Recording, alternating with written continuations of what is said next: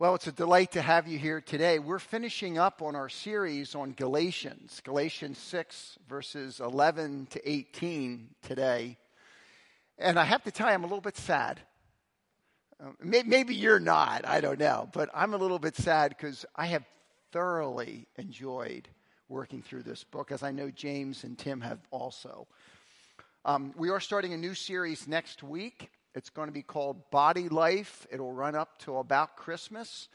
And we're just going to be looking at about different aspects of the church. Some things that we haven't spoken about before that we thought we would like to be able to speak to you about, with some overlap of some things we've spoken about before. So James will be leading us out in that series next week, so we're excited about that. I want to tell you the story. Two different men, Henry and William. Now, if that is your name, I am not thinking of you, okay? So if your name is Henry or William, please, honestly, I'm not. I had to pick some name. What can I tell you about Henry? Henry is an upstanding trustee in a local mainline church. I mean, his reputation around town is stellar. He's known as a very, very moral man, a good family man. He thinks God is fine with him. I mean, look, everybody has their problems, you know. And he does quote the creeds, so he believes those things. But he would tell you he's a pretty good guy.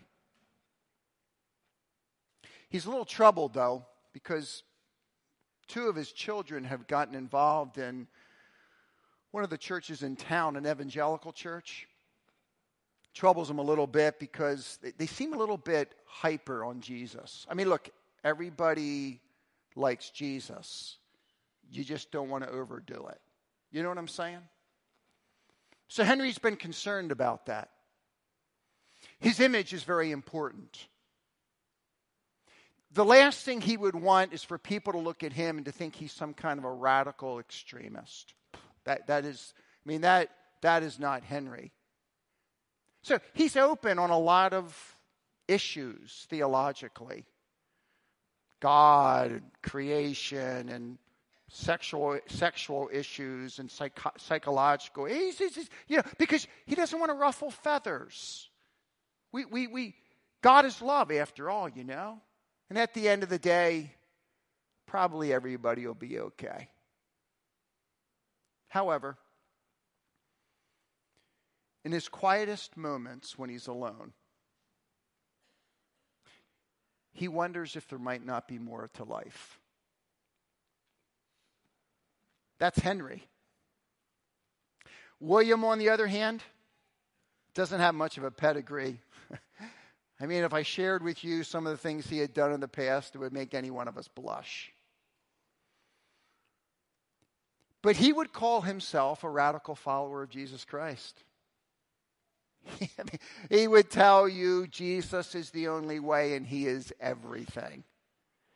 And Henry's upset because his son is spending a lot of time with William.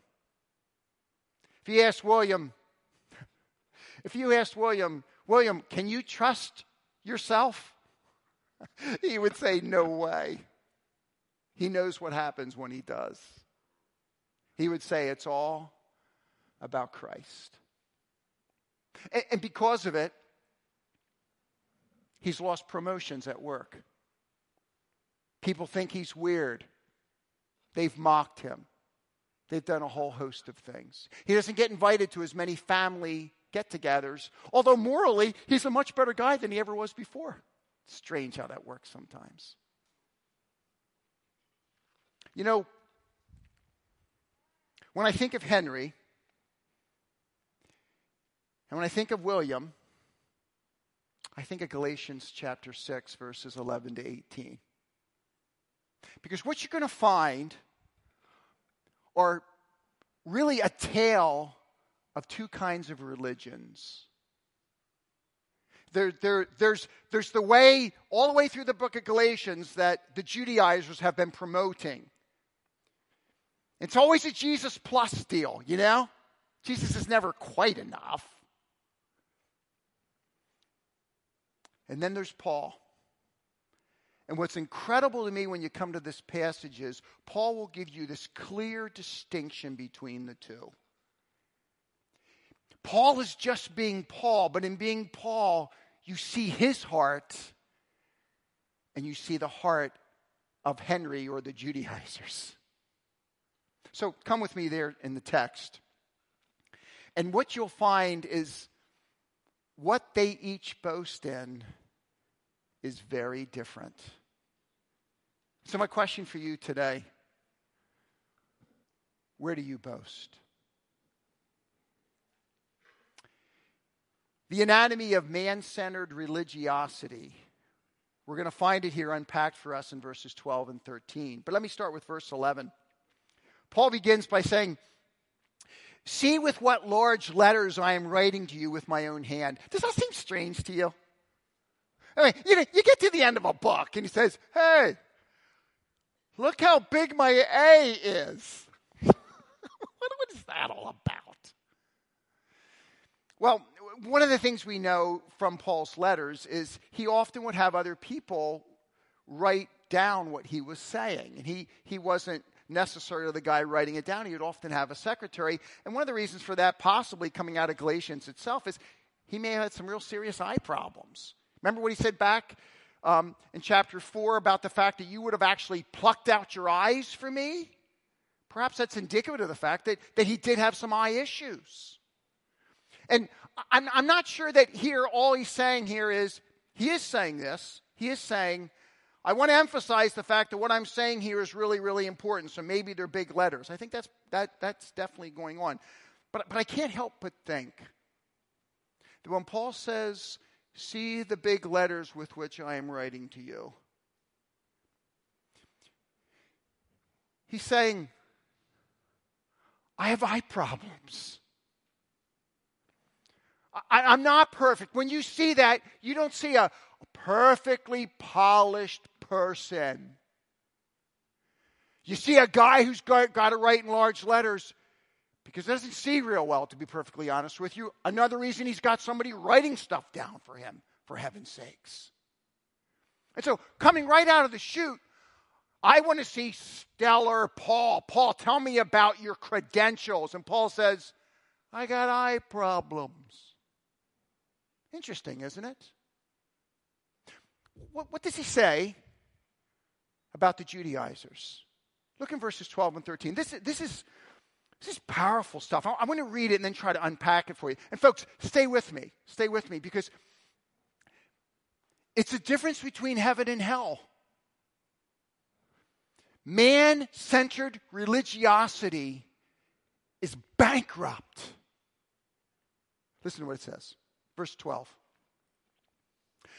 Those who desire to make a good showing in the flesh try to compel you to be circumcised, simply that they may not be persecuted for the cross of Christ.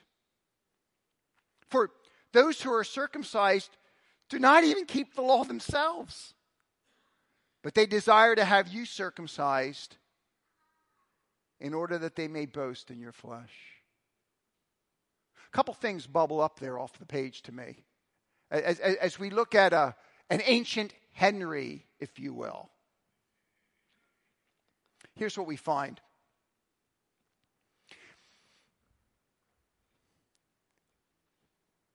If I could unpack the heart of that Judaizer, I'd want to say to him, because through in here twice, why are you so passionate about compelling them and pushing them and driving them to come back under the law, to add something to Christ? Why is it such an important thing to you? And what we find is the answer to that is found there in verse 13. At the end of the day, you know what they boast in? They boast in the flesh. Now, that doesn't mean Flesh can be used different ways. We've seen this in Galatians, right? Sometimes the flesh can talk about just that wicked bent within us to sin and to be rebellious against God. Absolutely. And there's probably some tie in there even with that. Paul's probably doing some interesting things here. However, you know what Paul's saying? There is a whole group of people like Henry and the Judaizers that boast in human achievement. What effort, what I can do. Boasting. We all know what boasting is, don't we? We see our son playing soccer as a fourth grader, and he cuts around that defender and races toward the goal and kicks it in the upper right-hand corner. Probably was an accident, but nonetheless, it goes there. You know what that's like, don't you, as a dad? You go, yeah, that's my boy out. You know what, we all do these things. You know, we all know what it means to boast, to glory, and to give. We do it. And this text tells us it's a whole group of people. They'll tell you a lot of things about religiosity. They'll use words like praise the Lord. They'll talk to you about believing the creeds. They'll tell all that stuff. But at the end of the day, like Henry, they boast in themselves. I can do it. And you know what happens? If I'm boasting in Doug, I'm going to be very concerned what you think. Do you see that? And so it's exactly what happens in this passage. Out of this whole idea of boasting, and although the text doesn't use this exact words, it's what comes to my mind. They really fear people, which means they're very keenly aware of, I want you to like me. I want you to approve of me. I don't want you to be mad at me. And at one level, that's true of all of us, isn't it? I mean, like, I'm no masochist. I would like it if you like me. Hello? But that's not the point here. The point here is, that's just not something on the peripheral that we struggle with. That's something that's moved into the very core of my heart that I have to have. Because if it's about what I do, I want people around me to see it and to accept me. I don't want them to say, you're radical. You're a little weird. I mean, you're going way overboard on this Jesus stuff. No. I want them to say, I'm a balanced individual, thoughtful, careful, reflective. Do you see what I'm saying? And that's exactly what goes on here in the text. Verse 12, they want to make a good showing in the flesh. They don't want to be persecuted for the cross of Christ. Because apparently what was happening in their day was this. There was a whole set of Jews outside of these Judaizing agitators that were trying to get the Galatians to come to Judaism. There was a whole other set of Jews out here that were very zealous and very concerned about this whole Jesus movement. So this group wanted to modify things just a little bit. Be able to say, hey, no. We're pushing them all your direction. They're all pretty good. And what they didn't realize is, as they did that, they were minimizing the sufficiency of the cross of Christ. Do you see that? See, they were pushing this way because they wanted these people out here not to persecute. We don't need persecution in the church. We need people to like us. We need things to go well. So let's modify our language. Yeah, people can be saved a lot of ways because God is loving. Yeah, I'll go for that one. Do you see how easy it is to do that in our culture, folks? Isn't it? It's easy because of the pressure around for me to modify the message, and that's exactly what the Judaizers were doing. We don't want these guys not to like us. Let's just modify. But in modifying, they destroyed the centrality and the sufficiency of the cross. Do you see? You can't do it.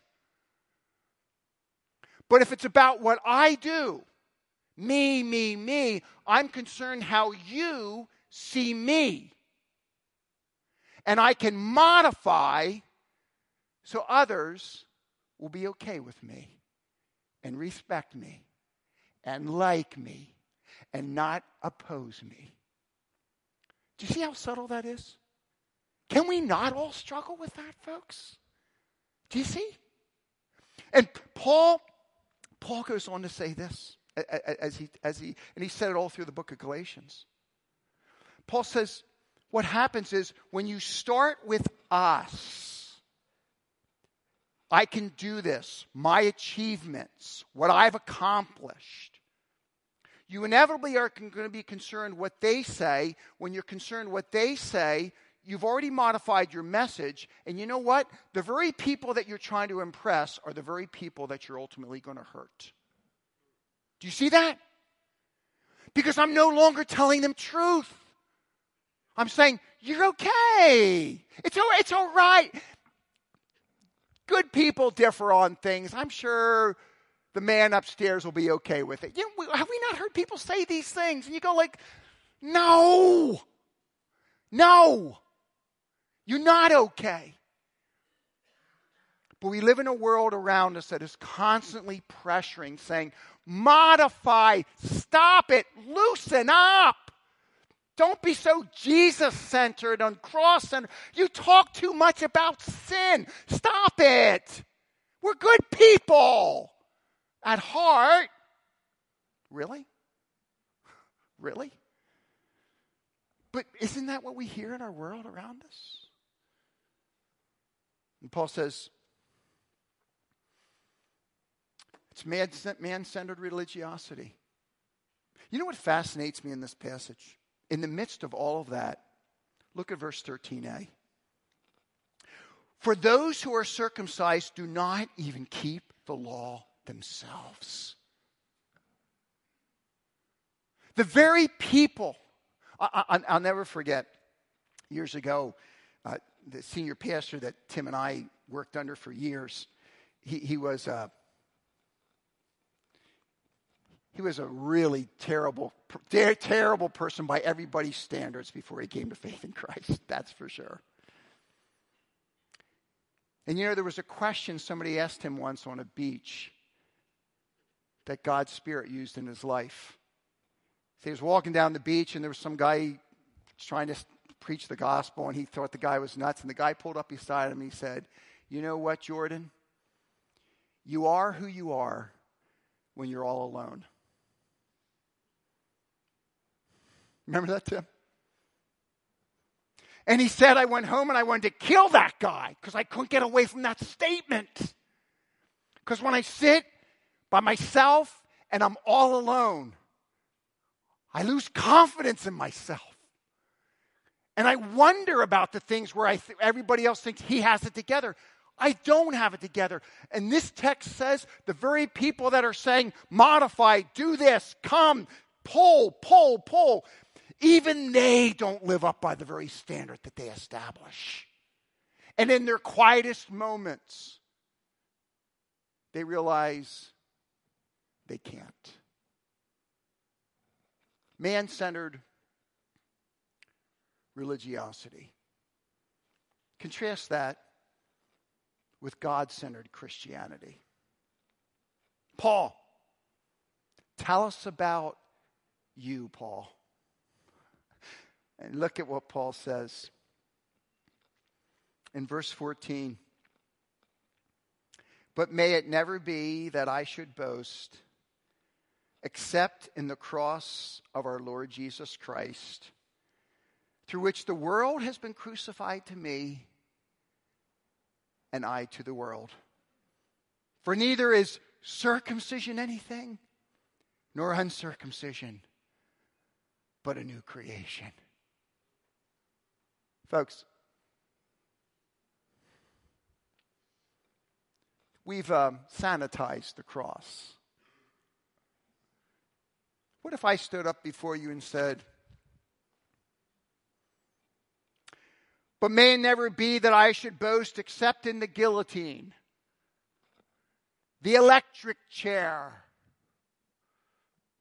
You go like, that guy's weird. You'd be right. What is the cross in antiquity? Yeah, we look at it now and we say, oh, it's one. And it is. It's the most precious thing in the world to us. However, in antiquity, the cross was like, who would ever want to look at the cross? Which is why in 1 Corinthians, when Paul's talking about the cross, he says every time a Jew looks at this idea of a cross, he thinks stumbling block, because that means you've been cursed of God. And he's actually right. And the Gentile says, foolishness. That's the stupidest thing I ever heard. What kind of a God would die? Do you know, a couple of years ago, I was listening to Richard Dawkins and Samuel Harris, two atheists. And I was amazed that they brought up these very arguments. And they didn't know 1 Corinthians. And they're talking along, and I think it was Harris that said, he said, I can't believe that anybody could believe in the cross, because it talks about the violent death of a person. A father giving a son willing to be able to die. It's human sacrifice. That's gross. It's weird. And Dawkins said, if God really was the creator God, he wouldn't give a rip about what goes on one tiny planet called Earth and do all that. And when they spoke, I thought to myself, 1 Corinthians 1, deja vu.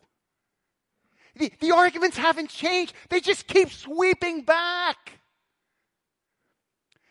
Is the cross a place of shame? Yes.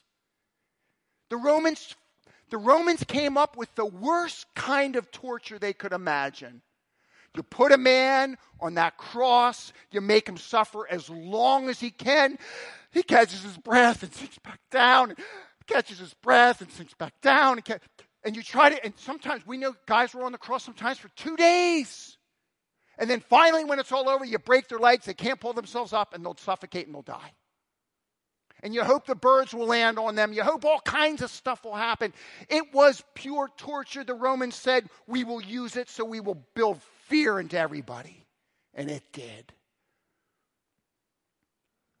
And Paul says, I don't boast in crosses and crucifixions. I boast in that cross and that crucifixion of Jesus Christ. You call it a shame, you call it whatever you want. And actually, the Jews were right. It was a curse. And it's the wonder of the gospel, because Paul realizes something. He tried all his life to be an achiever. And when you read Philippians chapter 3, Paul says, it's all horse manure at the end of the day. None of it works. I tried it. I was the best at it. And I failed.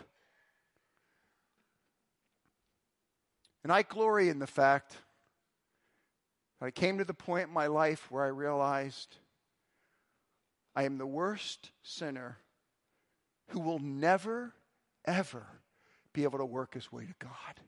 Ever. And I am absolutely overwhelmed. And Dawkins is right. Why should God care? Because he does. I agree with him. It doesn't make sense, but he's love.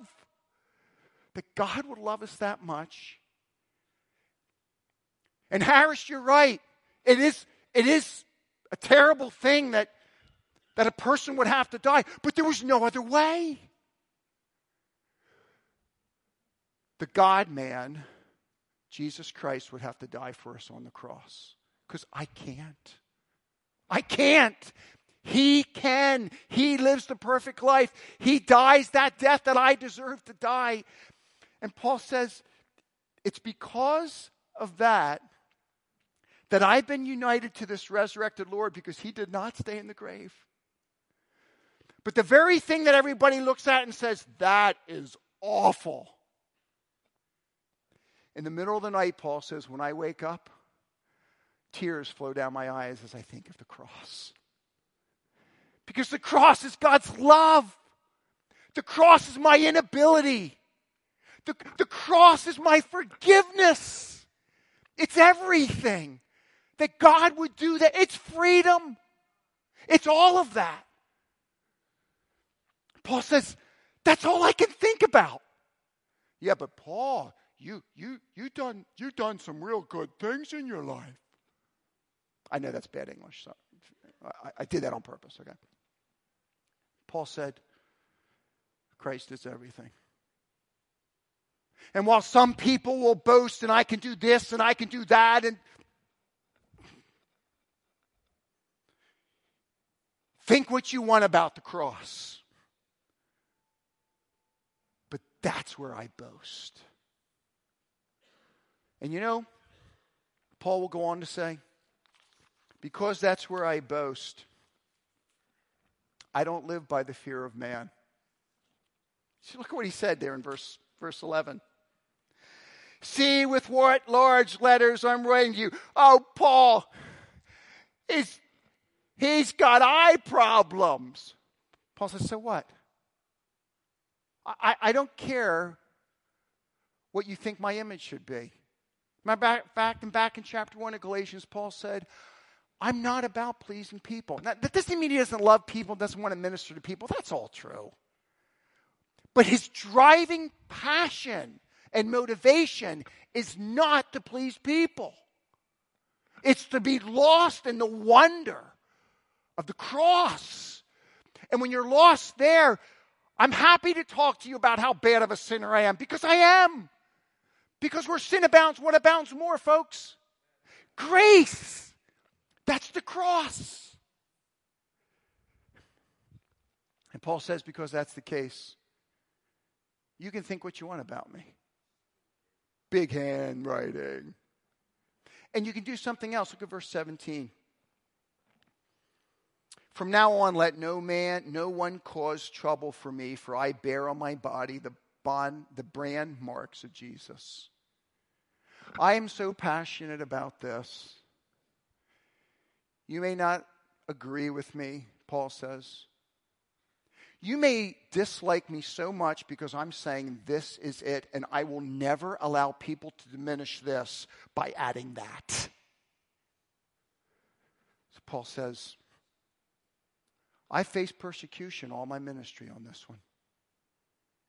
People have hated me. You go read 2 Corinthians 11, get a chance this afternoon. And Paul will just catalog for you all the things he went through. And you know what he says in 2 Corinthians 4? All of that cannot compare with the glory that is mine in Christ. Isn't that amazing? But see, when I'm lost here, it doesn't mean I don't love you. But at the end of the day, I don't live for you. I live for him. So if you come after me, I don't like you coming after me. I like people to like me. But if you do for this, there's other things you can probably come after me for too, but for this, I'm not moving. You're a bigot, Finkbeiner. Call me what you want. You're something phobic, Finkbeiner. Call me what you want. I'd rather you didn't, but I'm lost in the cross. And that changes everything in my relationships. You may not approve, you may not like, but I will not shift. And here's the beauty of this passage. Because that's how Paul lives, he's able to love his neighbor in a way that, because he does it out of freedom. Do you see, if I'm free from you and your opinions, because I'm lost here, I'm then freed to move back towards you and to love you with the truth, regardless. Look at what he says. Look down at where did I put verse? Oh man, I missed something else I want to talk to you about too. This is a lot of good stuff in here. I skipped over something. I'll come back to it. Okay, anyway, verse 16. Those who who will walk by this rule. And it's literally the same. The word walk is the same thing that Tim preached on back in chapter 5. Those who kind of keep in step with cross-centered living, if you will. Okay? Those who live by this rule. Peace and mercy be upon them and upon the Israel of God. Verse 18, the grace of our Lord Jesus Christ be with your spirit, brethren. You know what he's saying? Paul's saying, if I stay true here and I'm not pressured by you, I'm freed to move back toward you, tell you the truth, and see God do a work of grace in your life where others embrace the peace and mercy which can only come from this. But if I'm bound by you and I zip it and don't say anything, I'm not loving you because I'm afraid of you. But when I'm lost in Him, I'm free to love you and to declare the truth. Do you see how that works, folks? Wow, it's powerful, isn't it?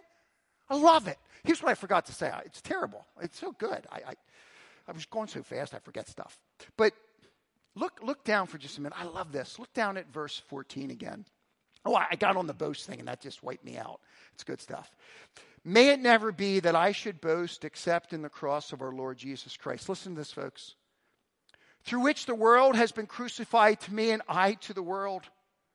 For neither is circumcision anything nor uncircumcision, but a new creation. Do you see what he's saying? He's saying, when I am lost here,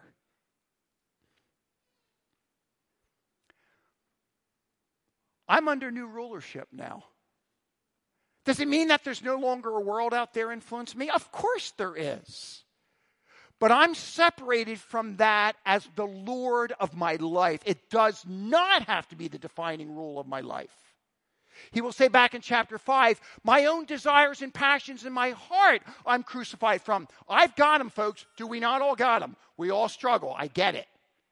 But that does not have to be the controlling influence in my life. Christ is. I was crucified from that and that. And I'm crucified and united to Christ. And the life which I now live, I live by faith in the Son of God who has loved me and given himself for me. Galatians 2. Do you see? Do you see how this is? I mean, Paul gets to the end, man. He's just saying, I'm going to try to get everything in here. And he just repeats all these powerful themes again. And he says, when people try to separate us ethnically, circumcised, uncircumcised, all... No. The beauty of the gospel is it embraces anybody who believes, and we become a new creation. Whoa, Paul, wasn't everything lost at the fall? You got it. Sort of. Yes, according to man. But God was already at work. And in the coming of Jesus Christ, we are already seeing transformation in people's lives, churches which begin to model God's intent from the beginning, and a promise, and it's a down payment that one day He will totally change the world around us with His coming. Do you see? We are people of incredible hope. And Paul says, I am lost in that. And when you're lost in that, you're free to love. That's how it works. And Paul ends his book. People say, you know, Paul's pretty emotional in the book of Galatians. It's true. It's true. I could show you, you know, if we could just kind of work through the original language, you could actually see times when in our English translations they smooth things out, but in the Greek it is not smoothed out because Paul is passionate. And he doesn't even finish sentences sometimes. Sorry, English teachers, he doesn't. Because for Paul, he doesn't want you to touch the gospel. Because if you say gospel plus, you just destroyed gospel. Paul says in Romans 4, grace plus works does not equal grace. Grace plus works equals works. It is Christ and Christ alone. I assume that the vast majority of you in here believe this.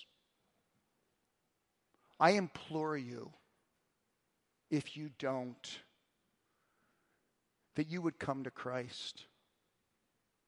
You cannot. You will not make it on your own. Impossible.